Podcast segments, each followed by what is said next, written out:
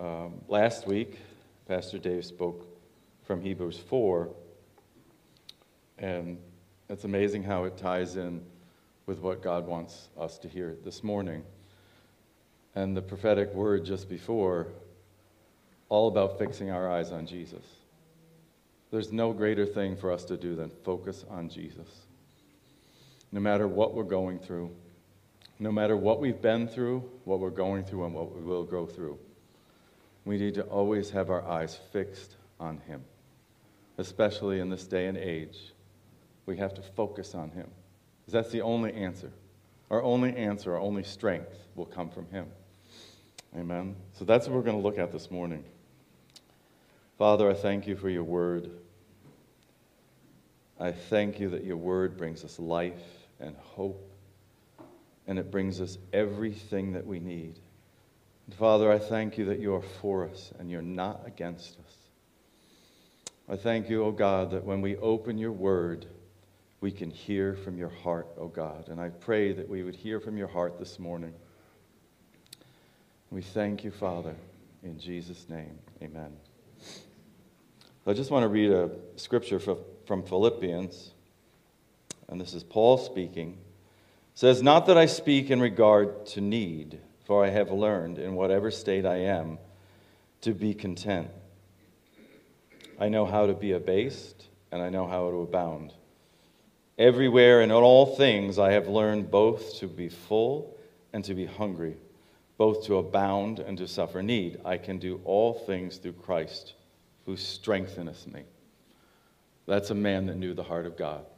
It didn't matter what circumstance, what situation, he knew how to dwell with God. He knew how to sustain himself through the Word of God. Amen? And that's what we want to look at. We're going to look at Acts chapter 6 and Stephen. This is a, it's an awesome account of how somebody, no matter what he was doing, he fixed his eyes on Jesus. And how his death ended has been spoken generation after generation after generation. And you know, we can have the same, not necessarily the same experience, but we can have that same ending to our lives where we're focusing our eyes on Him and everything that we do. Amen. Let's start from Acts chapter 6. And it says in verse 1 Now in those days, when the number of disciples was multiplying, there arose a complaint against the Hebrews by the Hellenists because their widows were neglected in the daily distribution. Then the twelve summoned the multitude of disciples and said, Is it not desirable that we should leave the word of God and serve tables. Therefore, brethren, seek out from among you seven men of good reputation, full of the Spirit, Holy Spirit, and wisdom, whom we may appoint over this business. But we will give ourselves continually to prayer and to the ministry of the word. And the saying pleased the whole multitude. And they chose Stephen, a man of faith, a man full of faith and the Holy Spirit, and Philip and Prochorus, and Nicanor, Timon, Parmenas, and Nicholas, a proselyte from Antioch, whom they set before the apostles. And when they had prayed, they laid hands on them. Then the word of God spread, and the number of disciples multiplied greatly in Jerusalem, and a great many of the priests were obedient to the faith. Now, this account just says they picked Stephen, right? We don't know what Stephen was doing other than that he was a disciple. And what, what I really like about the scripture, it says these seven men, of whom we're going to focus on Stephen, they were full, they had good reputation, they were f- full of the Holy Spirit and wisdom. And that tells me that when Stephen, before he had this position, his eyes were fixed on Jesus. You know, and we go through life, we go through different stages in life, and it's important, whatever stage we're in, whether we're seeking Him for, for an answer for something or whether He's just answered something that you've been crying out to for years and years, that we keep focusing on Him. Because we're going to look at two people in this, message, message today. One, whose eyes were constantly fixed on Jesus, and another who at one point his eyes were fixed on God, and then he lost his way because he got too distracted by what God had blessed him with. Let us never be like that, that we would be distracted by the things that God has blessed us with. Amen. So Stephen had his eyes fixed on Jesus no matter what the circumstance. Our circumstances and situations will change, but God does not change. His word does not change. It may seem sometimes the things that we go through that maybe God's changing, but He hasn't changed. We have to reassure our hearts that God does not change, that His word does not change, that it's the same for generation after generation. Amen and that brings us faith. We are going to read a lot of scriptures, but the word brings faith.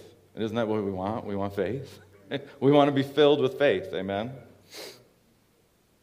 The more we fix our eyes on Jesus, the stronger we become. And again, in verse 5, it says, They chose Stephen, a man full of faith and the Holy Spirit. We can only be full of faith by fixing our eyes on Jesus. What is taking our eyes off of him? Like when Peter, I mentioned the last time I spoke, when he was on the, the water, he was walking on the water, then he looked at the storm, he looked at the waves. He took his eyes off Jesus and he began to sink. That's what happens with us. Our faith begins to sink when we take our eyes off Jesus. Amen. So, whatever we're going through, let's always remember to keep our eyes on Him. So Stephen was full of faith and the Holy Spirit. And let's go on in verse 8. It says, And Stephen was full of faith and power. He did great wonders and signs among people.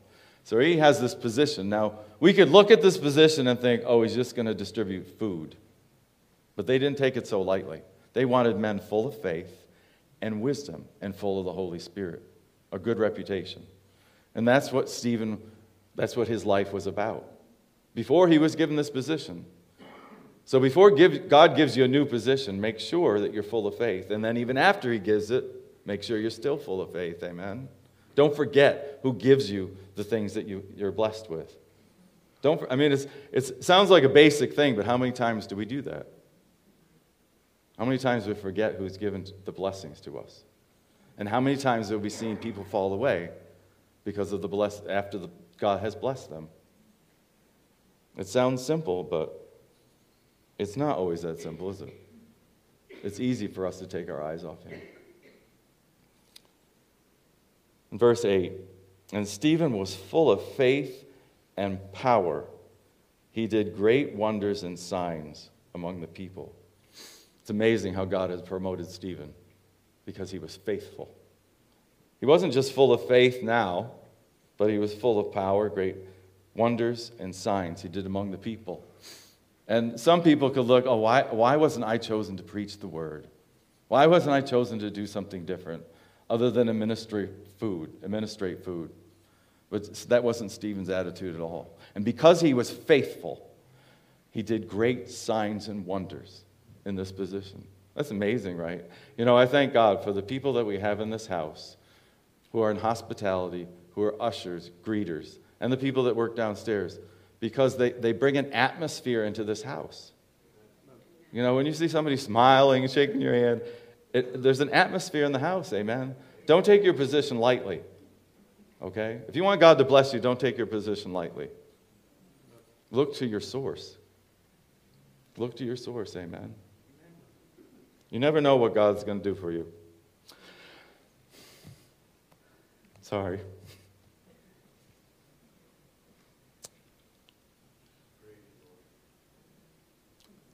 Don't think that you're insignificant. Don't ever think you're insignificant. You're not. Don't think that ever, God will never use you. Don't. That's what the enemy will have you believe. Focus on Jesus. He'll use you. He may take you halfway around the world. I'm nobody special, okay? you know, I say it over and over again, but I want you to understand that God will take you way beyond what you think in the natural way beyond. I had my job at Universal. I thought I was all set. got this job. I worked really hard to get this job. I really worked hard. I did, you know, six years of schooling, and then a year and a half or whatever it was. It's almost two years after I finished my degree, I finally had a permanent job and left about four years later to go to Africa, not knowing how I was going to live or anything. You just never know what God's going to do for you. We just need to fix our eyes on Him. And I'll never forget the prayer meetings we used to have. I mentioned it before. All of that came out of men's prayer meeting that started at First Assembly, that Pastor Dave Sr. started years and years and years ago. And it had an impact on my life that I never saw coming. I really never saw it coming.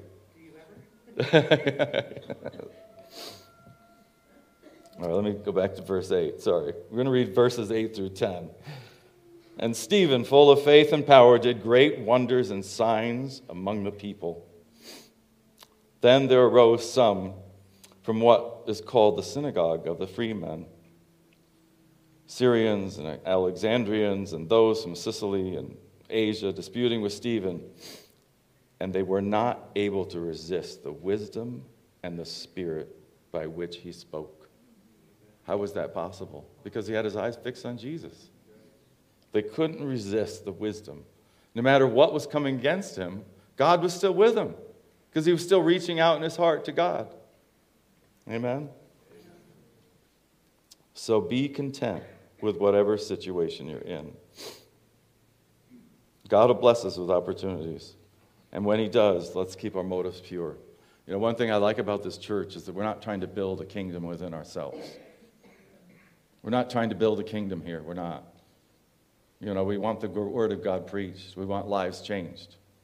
We're not take, trying to make a name for ourselves like some ministries do. It's really sad when they do that.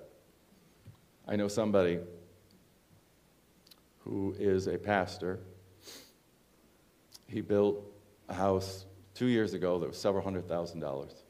Now he's building a million dollar house. What's the point? Are you just trying to build riches for yourself? What's the point? How big a house do you need? You'll never be satisfied if your eyes are focused on riches. Never be satisfied. And we're going to see that now as we as we go into First Kings. okay. I want to look at Solomon. We'll go back to Stephen in a minute, but I want to look at Solomon because this is a man that God blessed tremendously. We can't even with our natural mind conceive of how blessed Solomon was. So I want to look at 1 Kings chapter 3 and verses 4 through 9. Because we're going to look at two people one who lost his focus and one who focused, who kept his focus right on through his death. In 1 Kings chapter 3, verses 4 through 9. Now the king went to Gibeon, this is Solomon, to sacrifice there, for there was a great high place. Solomon offered a thousand burnt offerings at the altar. At Gibeon, the Lord appeared to Solomon in a dream by night, and God said, Ask, what shall I give you? And Solomon said, You have shown great mercy to your servant David and my father, because he walked before you in truth, in righteousness, and in uprightness of heart with you. Let that be so for our lives. Amen.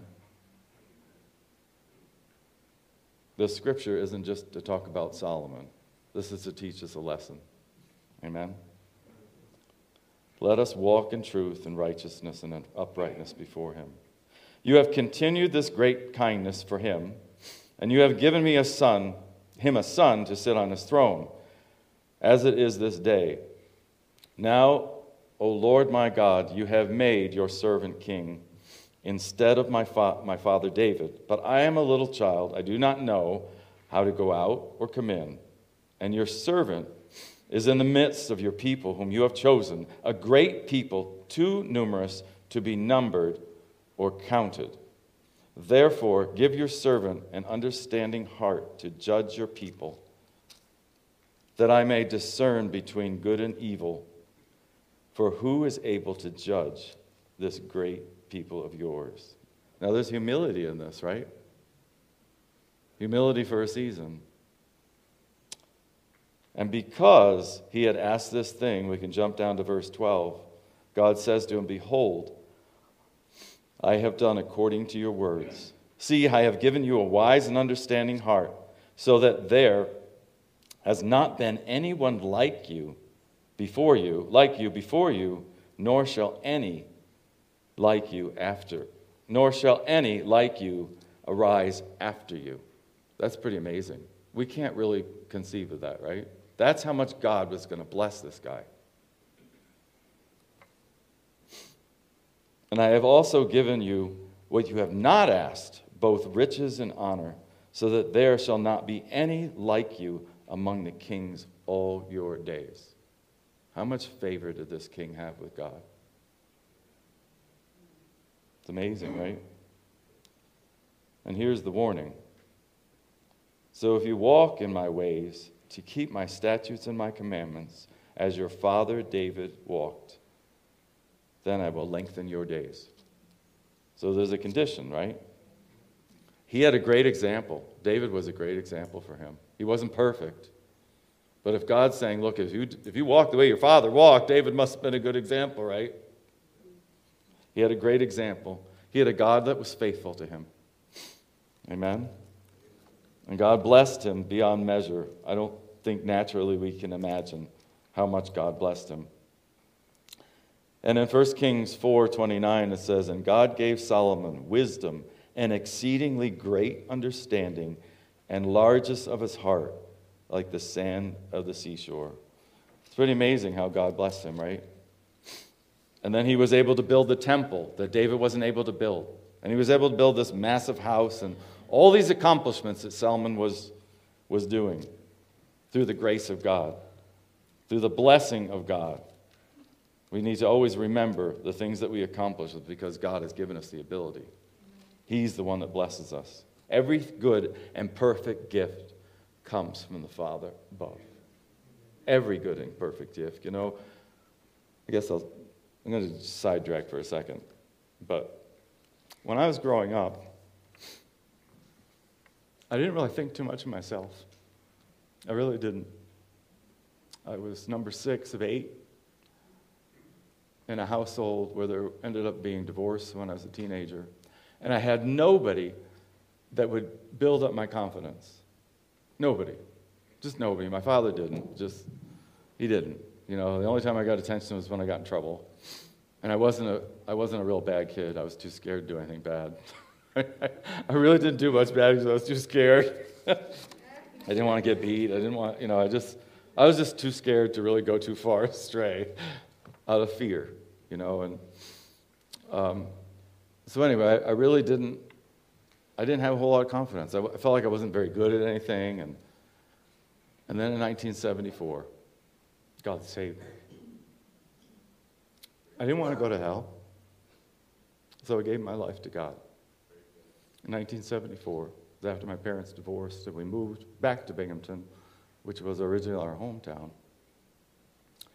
And I never knew I could sing. Never knew I could sing. And I feel like God gave me the ability to sing to, to help me feel good about something about myself. It may sound weird, but I felt like when I was growing up, I didn't have a whole lot that I felt very proud of. You know what I mean? Not arrogant, but just to feel good about yourself, you know? I felt like I wasn't very good at anything. I wasn't a great student until I started to apply myself. And, but God changed all that, you know, and all these years I've sung, you know, I never, I never really went out to try to sing in the world. I just didn't. That's, you know, and, and nothing blesses and touches my heart than music about our God and our Savior. Nothing else blesses my heart like that. Nothing. And I guess all these years, I've basically sung for Him. And I wouldn't trade it for anything. You know, I could have gone, maybe tried something else in music, but it wasn't my desire at all. Not at all. And, um, but it was, it was God's way of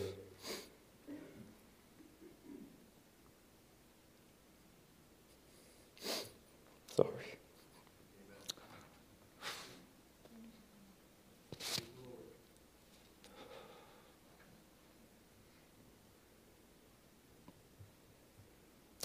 giving me something. I say, yeah, I can, I can do something. and then uh, at some point, I, start, I started studying harder and harder and harder to the point I was almost obsessed with it. but I still served God through all those years, even all the years of study and everything. And He kept me. He's kept me 50 years. Not that my focus has always been great and wonderful, but it's my testimony. And God can keep you if you keep your eyes fixed on Him. If you keep surrendering to Him, He'll keep you until your last breath. Amen. We're going to look at Solomon again. In chapter 9, and it came to pass when Solomon had finished the house of the Lord and the king's house. You know, David wanted to build the house of the Lord, but God said no. Said Solomon's going to build it. Solomon got the blessing his father didn't get. and all Solomon's desires which he wanted to do.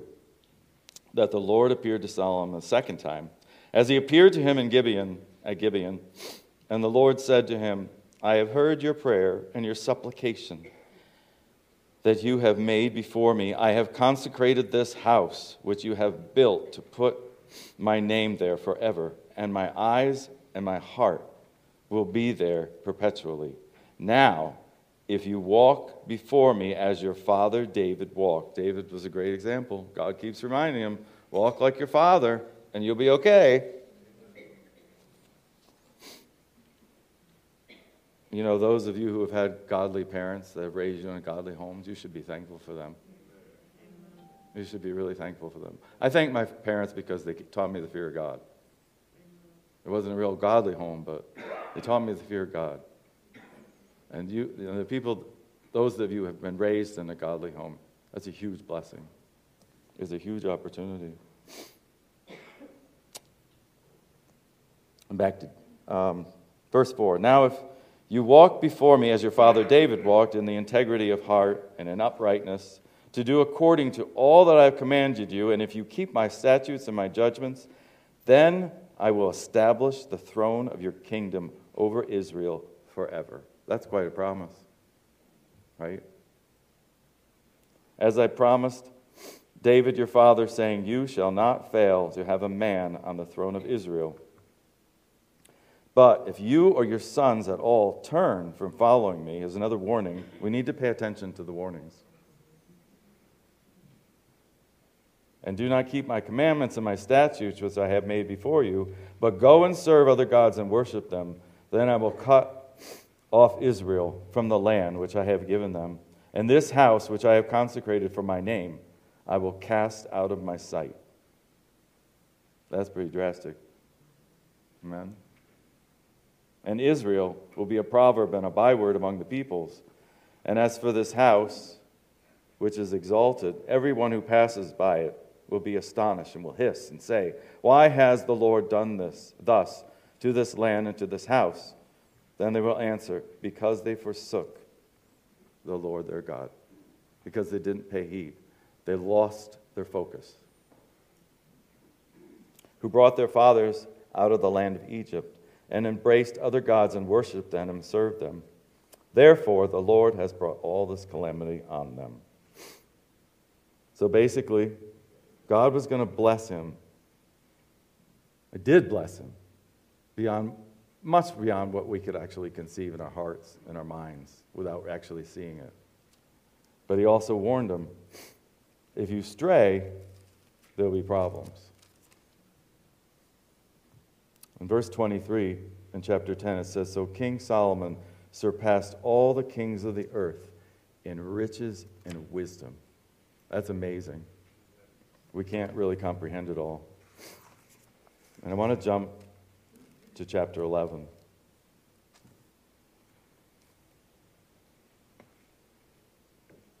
Chapter 11. And this is Solomon's downfall. And let us not be so for us. Let us keep our focus. Amen. Jesus is the author and finisher of our faith. We get our faith from him. We get our faith from being in the Word. We won't get any faith from, we won't get faith from the things of this world. It doesn't give us anything that's lasting. Nothing. You know, we all know people that are rich that died, right? They're taking it with them. I have some relatives that were rich, and it's sad to think that I don't think they're in a good place. Some of them, anyway. But King Solomon loved many foreign women. As much as God blessed him, he had his focus all messed up. As well as the daughter of Pharaoh, women of the Moabites, Ammonites, Edomites, Sodom, and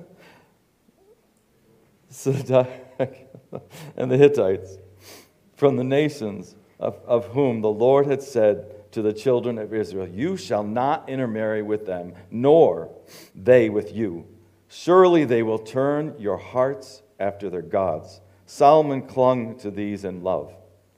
And he had 700 wives, princesses, and 300 concubines, and his wives turned away his heart. And in verse 4, this is where it's really sad.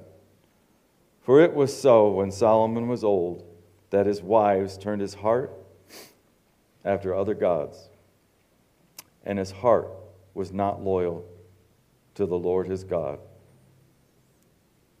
as was the heart of his father David. He totally lost his focus. God blessed him so much, and it just seemed like he couldn't get enough.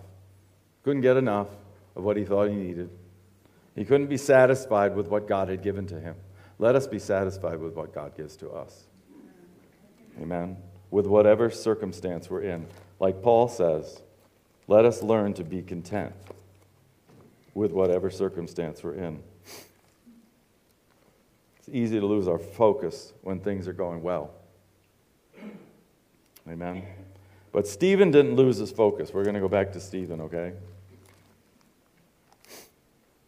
Back in chapter 6. Because we don't want the same kind of downfall that Solomon had. We don't want to lose our focus and lose the blessing. Amen. And again in verse 10, it says in Stephen, they were not able to resist the wisdom and spirit by which he spoke. That's really powerful. Then let's go on to verse 11. It says, Then they secretly induced men to say, We have heard him speak blasphemous words against Moses and God. This is all made up, all a lie. And they stirred up the people, the elders and scribes and they came upon him, seized him, and brought him to the council. They arrested him. They didn't have any right to arrest him, but they did because they were jealous. They also set up false witnesses who said, This man does not seek to speak blasphemous words against the holy place and the law. For we have heard him say that this Jesus of Nazareth, who Jesus of Nazareth, who dis, will destroy this place and change the customs which Moses delivered to us. He still didn't take his focus off. These people arrested him. They had no right to arrest him. They made false accusations. Sounds like Jesus, right? Well, just like Jesus. It's amazing. This, this Stephen has, he's just an amazing individual, and he's no different than us. We're people just like he was. and all, and then verse 15. All who sat in the council, looking steadfastly at him, saw his face as the face of an angel. God did something miraculous here because his focus didn't change. Stephen kept his focus. He's no different than us. No different. You know, he was in charge of the tables. He wasn't even the one preaching the word. Yet God did great and signs and mighty wonders through this man because he believed in his Savior. He served his Savior with all his heart, mind, soul, and strength, and he was full of faith and wisdom. Amen. Only by, by keeping his focus could Stephen go through what he went through. And then in chapter 7, Stephen goes on about, explains to them about the call of Abraham and how God had called Abraham, how he was going to bless him. And he was going to bless him for generations. And how he, blessed, he was going to bless him with a son, Isaac. And then Isaac would have Jacob. And then Jacob, one of Jacob's sons was Joseph. And we know about Joseph. how he was sold into slavery by his brothers. And Joseph never lost his focus. You want to read somebody who never lost his focus, that's a powerful story. Thrown in prison, treated like garbage, but God blessed him and God was faithful to Joseph. Amen. He used him to help the people of Israel when there was famine. And then we know that the Israelites ended up in, in Egypt for 400 years, and then Egypt raises up Moses. Moses takes the people, Israel, out of Egypt by great signs and wonders, miraculous signs and wonders. But Israel, what did they do? They rebelled. They rebelled against God in the wilderness. No matter how many signs and wonders he did, they still took their focus off him. When they came out of Egypt, and there was the Red Sea in front of them and the Egyptians behind them. They looked at all their problems. They didn't look at the same God that did signs and wonders to bring them out of Egypt. They forgot all the incredible things that He did. Oh, they looked at this storm, they looked at that storm, and oh, why did you bring us out here to let us die in the wilderness? God doesn't bring us into a wilderness to let us die there. He will see us through the wilderness if our focus and our attention is on Him. Not on the storms, not on the Red Sea, not on the enemy this way, but our focus on Him. And it didn't matter what God did for the people of Israel, they always lost their focus. They kept losing their focus, no matter how many times He provided for them. And because of that, they couldn't enter the promised land. Right? Because they lost their focus. They paid attention to everything else. They paid attention to the things they didn't have, than what they had. They complained about what they had, but they didn't have. it didn't matter what God did for them, especially all the signs and wonders He did. They couldn't enter the promised land because they didn't have focus. They didn't have the focus on, on God. They didn't have their focus on the source, on the provider. Let us have our focus on our provider so we can enter the promised land. Amen. Isn't that the point? That we want to be in the promises of God? And then uh, in chapter 7, back to Stephen and his situation. You stiff necked people. This is a guy with a lot of nerve. He's just been re- arrested, right? And God gives him all the wisdom he needs to share what God had done in the past. And then he turns around and says, You stiff necked and uncircumcised of heart in heart and ears. You always resist the Holy Spirit as your fathers did, so do you. Which of the prophets did your fathers not persecute? And they killed those who foretold the coming of the just one, of whom you now became betrayers and murderers, who have received the law by the direction of angels and have kept it. So he's basically telling them what they've done in their history and then what they've just done. They lost their focus too, amen? And then we're going to move on to verse 54. It says, When they heard these things, they were cut to the heart and gnashed their teeth, at, and gnashed at him with their teeth. But he, speaking of Stephen, being full of the Holy Spirit, gazed into heaven and saw the glory of God and Jesus standing at the right hand of God. How many times do you see, you hear about Jesus standing at the right hand of God? Usually sitting at the right hand of God. This is an amazing event from somebody whose focus was totally on God, no matter what he was going through, whether it was persecution, whether it was good things, whether God was using him mightily or not. Jesus standing at the right hand of God and said, Look, I see the heavens opened and the Son of God and the Son of Man standing at the right hand of God. Powerful. Then they cried out with a loud voice, stopped their ears, and ran at him with one accord. And they cast him out of the city and stoned him.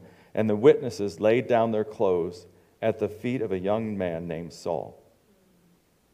And they stoned Stephen as he was calling on God and saying, Lord Jesus, receive my spirit.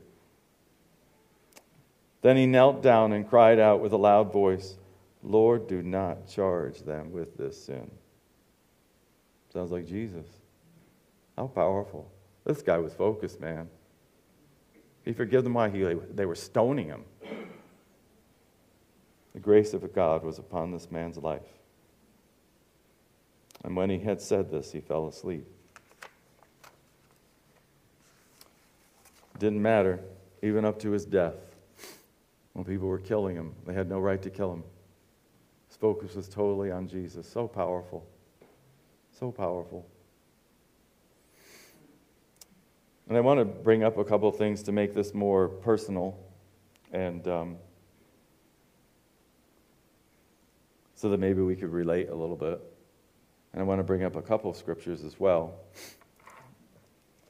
And I just want to share a couple things. Like when I was in England years ago, I went there and God called me to go to England to live there. And first of all, before I went, I'm going to give you a couple different accounts. Um, there was a gentleman here who had come from the UK and was living here and working with the church that I was a part of. And he was somebody that God had delivered from a bad life. He was an ex con. Um, he was a bad dude, really bad dude. And God had saved him and delivered him. And he was used in speaking to prisons, churches, and one day he asked me, I said, I'm going back to the UK. Do you want to go with me? So it was one of my first mission trips. I guess it was my, no, one of my first mission trips. And uh, I said, sure, I'll go. And this guy was instrumental in God using me to go to England and go and live there and work with the church over there. He was instrumental in that. But he lost his focus. This is somebody that God delivered from a really terrible life who was an ex felon or whatever. I don't know if they call them felonies or whatever. But he was a bad dude. And God was using him. But he got offended and he got hurt by people in the church. And he let it fester and fester and fester. Eventually, he moved back to England, got offended by people over there in the church because whatever he was expecting them to do didn't happen. He lost his focus. He was focused more on the people that disappointed him than on the one who doesn't disappoint. And this guy, totally, his marriage blew up. Um, I don't think, I don't know if anybody in the family serves God anymore. He certainly doesn't, unfortunately. And I listened to a videotape that he had on YouTube the other day, and I thought, oh, it just sounded like a load of rubbish. He totally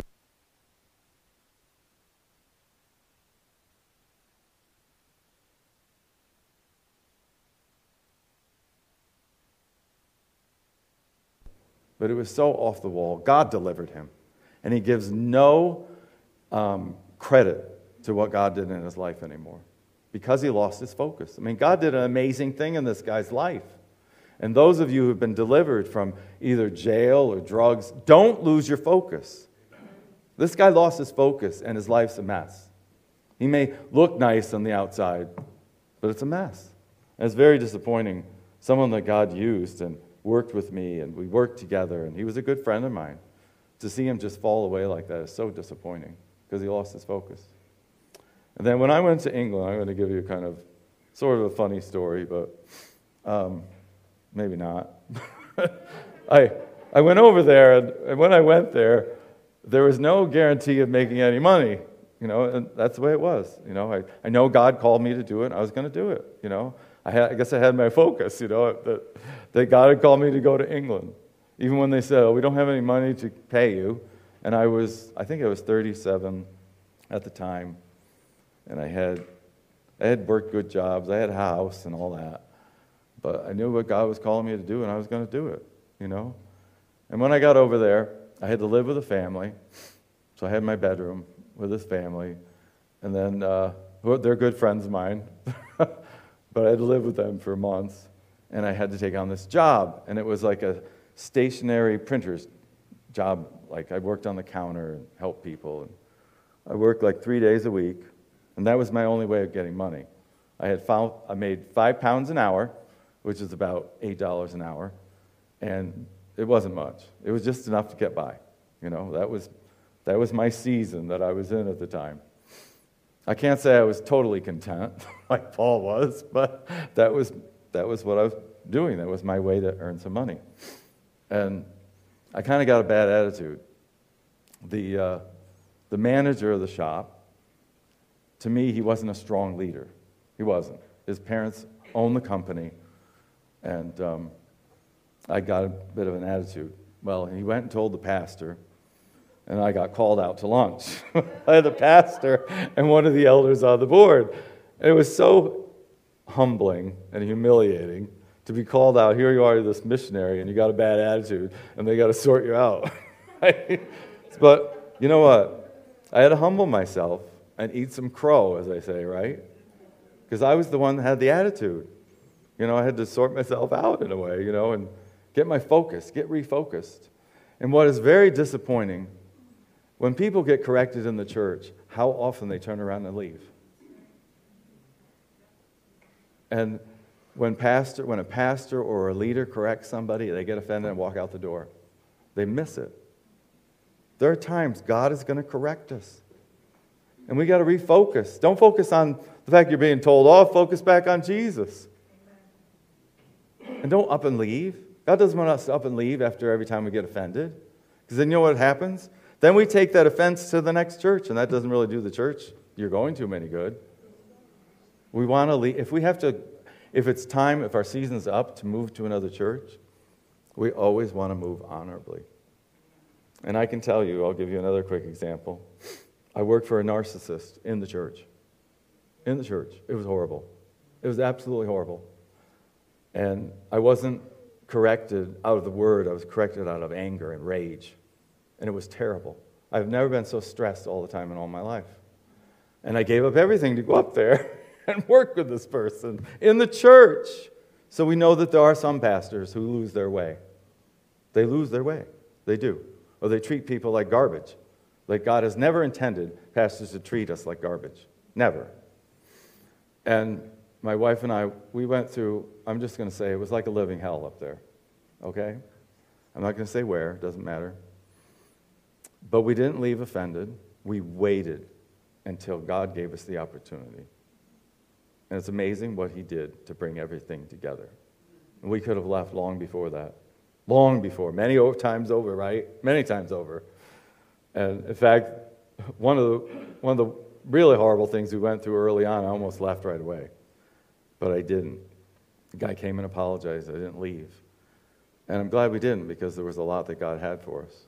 And including that was the first time I took a team that we took a team to Ecuador. And if we had left, offended or left too soon, we would have missed that. So there are times, you know, that, that we will run across people that aren't good shepherds. But oftentimes God will correct us through leaders or pastors. And just swallow it, you know? listen. It's just it's very disappointing when, when people won't listen to the voice of God. In fact, the, I'm just going to read a couple of scriptures it says that all scripture is given by inspiration of God. This is 2 Timothy 3:16. And is profitable for doctrine, for reproof, for correction, for instruction in righteousness. We can't just skip over these scriptures. Okay? We can't just skip over them. That the man of God may be complete, thoroughly equipped for every good work. And in Hebrews 13, 17, says, Obey those Nobody's told me to say this, okay? This is in my heart to say this. Nobody's told me to say this, okay?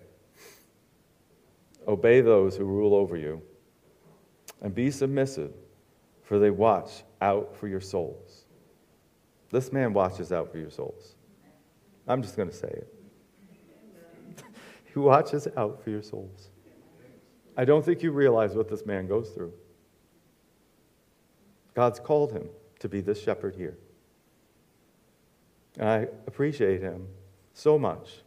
It's so wonderful to work with somebody with the appreciation this man has. I've never felt so appreciated in all my life, I think. I'm just being totally honest. Okay? This guy's not out here to rule it over you. I know what it's like to work for a pastor who rules it over you. It's not fun. Okay? It's not. Obey those who rule over you and be submissive.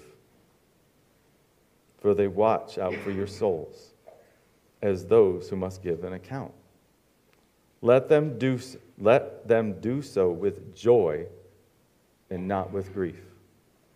Don't bring grief upon this man because you don't want to listen, okay? Amen? Can I hear amen?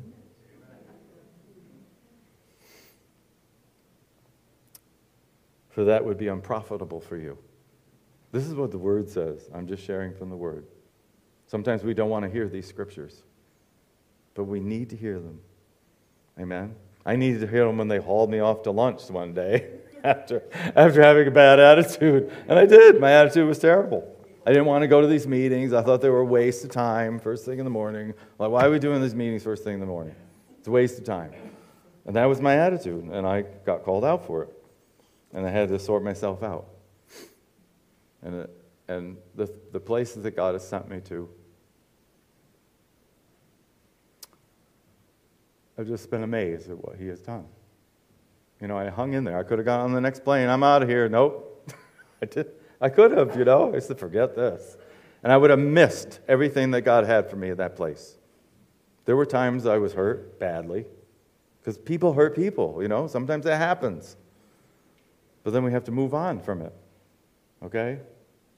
And while I was preparing this message the other night, I was listening to music in my car, which I do a lot. And I'm amazed at how God just drops things in my heart when I'm preparing for things like this. And there's a guy named Jeremy Camp, and I know he lost his first wife quite young, and I think it was from cancer. And some of the words of his songs are so powerful because they're so real. And you know this guy has lived through it, okay? So I'm going to play this song. I'm going to read some of the words to you. I know quite often I finish with a song, but music ministers to my heart. It just does. It just especially words that have so much meaning and depth. And it says in the chorus, I really want you to hear this because it's all about our focus, right? Fixing our eyes on Jesus. It says in the chorus, singing, "O Lord, keep me in the moment. Help me live my help me live with my eyes wide open because I don't want to miss what you have for me. You don't want to miss what he has for you. It's easily to get offended, then you could miss what God has for you. Oh Lord, show me what matters. Take away what I'm chasing after. Don't be chasing after things that aren't going to bring any satisfaction. Because I don't want to miss what you have for me. And then one of the, in this one verse it says, So it's all eyes on you until the day you call me home. So that's my prayer for us today. And I'm going to play this, and I just want you to just really listen to the heart behind this music. Amen. Just get your eyes fixed on Him. Amen.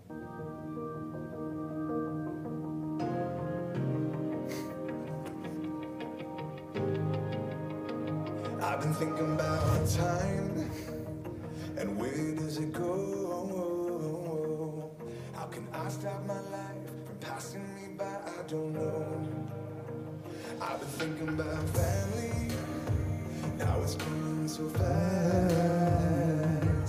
Will I wake up one morning just wishing that I could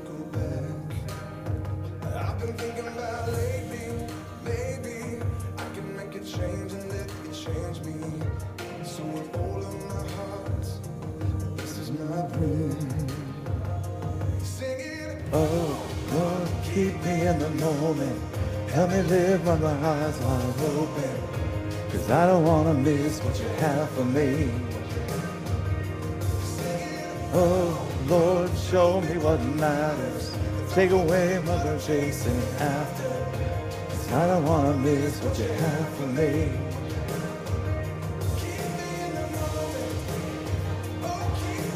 Moment. Oh, what you have for me.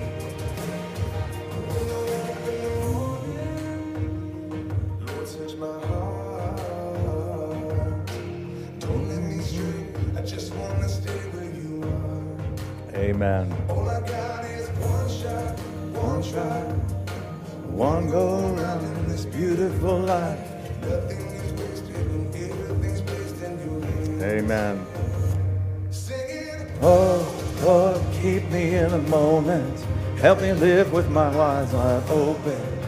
Cause I don't want to miss what you have for me.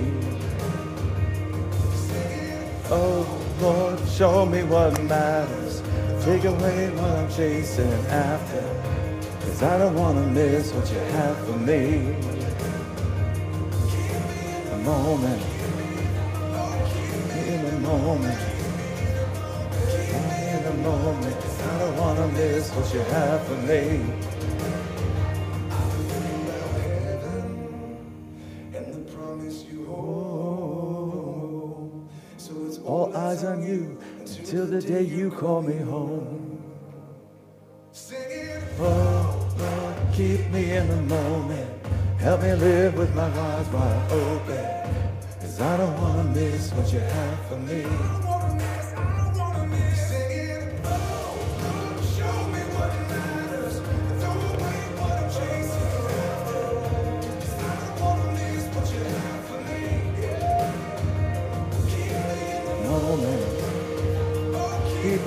Moment.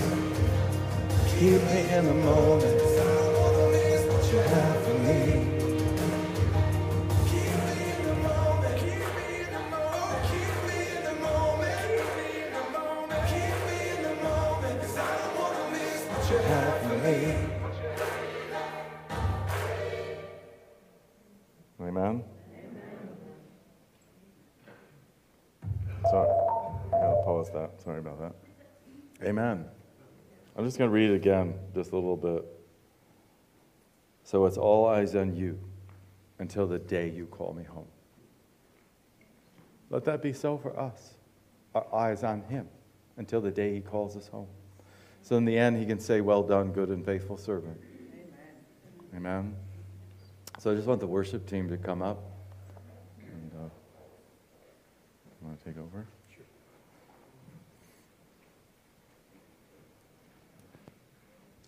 And I just wanted to share as uh, Pastor Curt and the worship team is coming up this morning to, uh, to lead us um, in worship here at the end. And in a moment, we're going to open the altars. And if you need prayer for anything, please, by all means, come forward. But there's, there's, there's two dangers as human beings when we walk with God and what the enemy's going to do. The enemy's either going to try to get us to run when things get hard or the enemy is going to try to get us distracted when things get comfortable. And I have learned a lot in coaching athletics, working with athletes.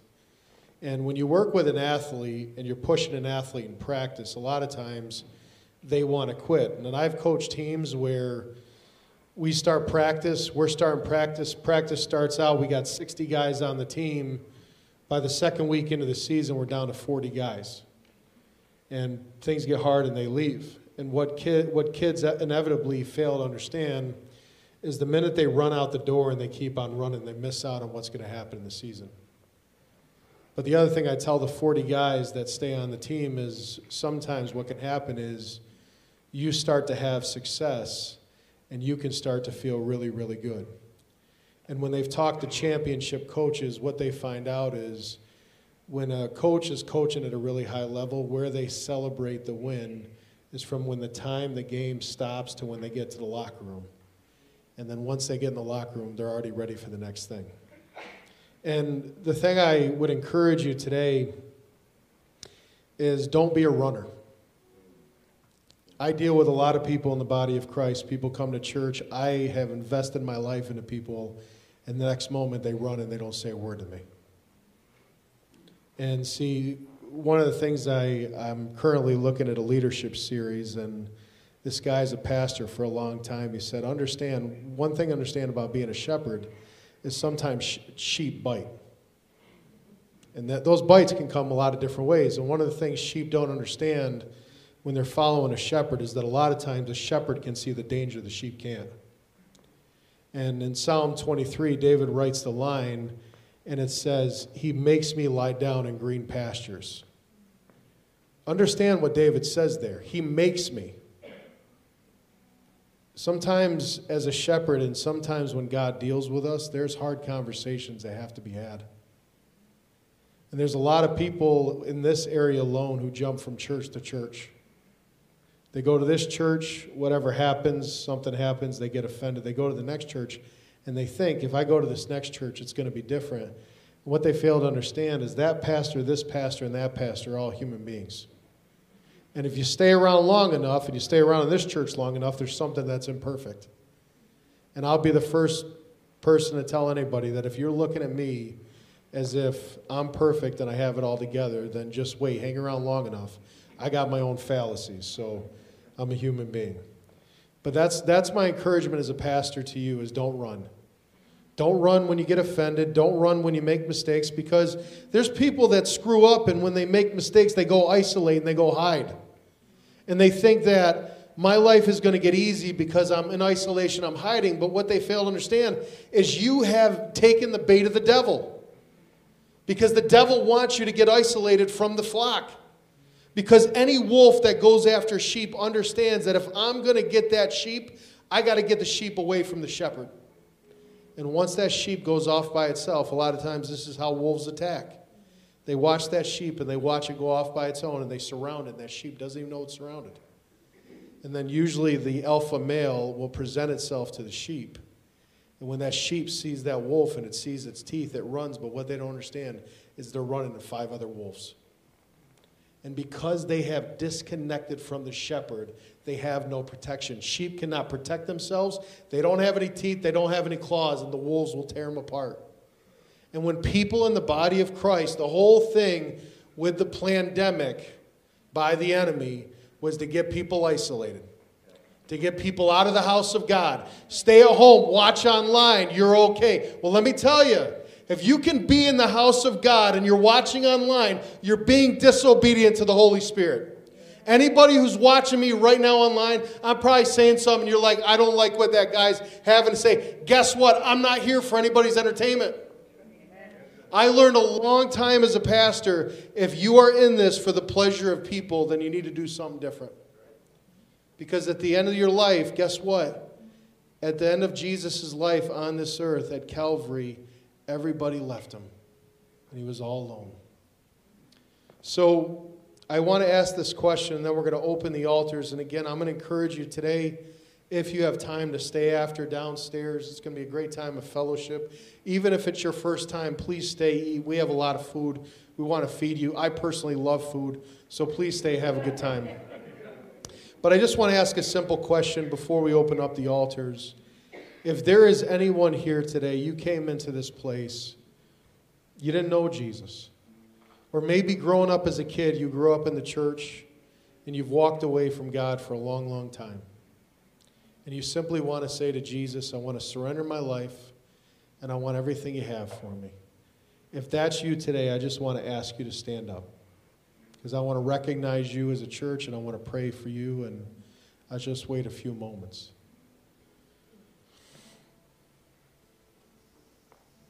Praise God.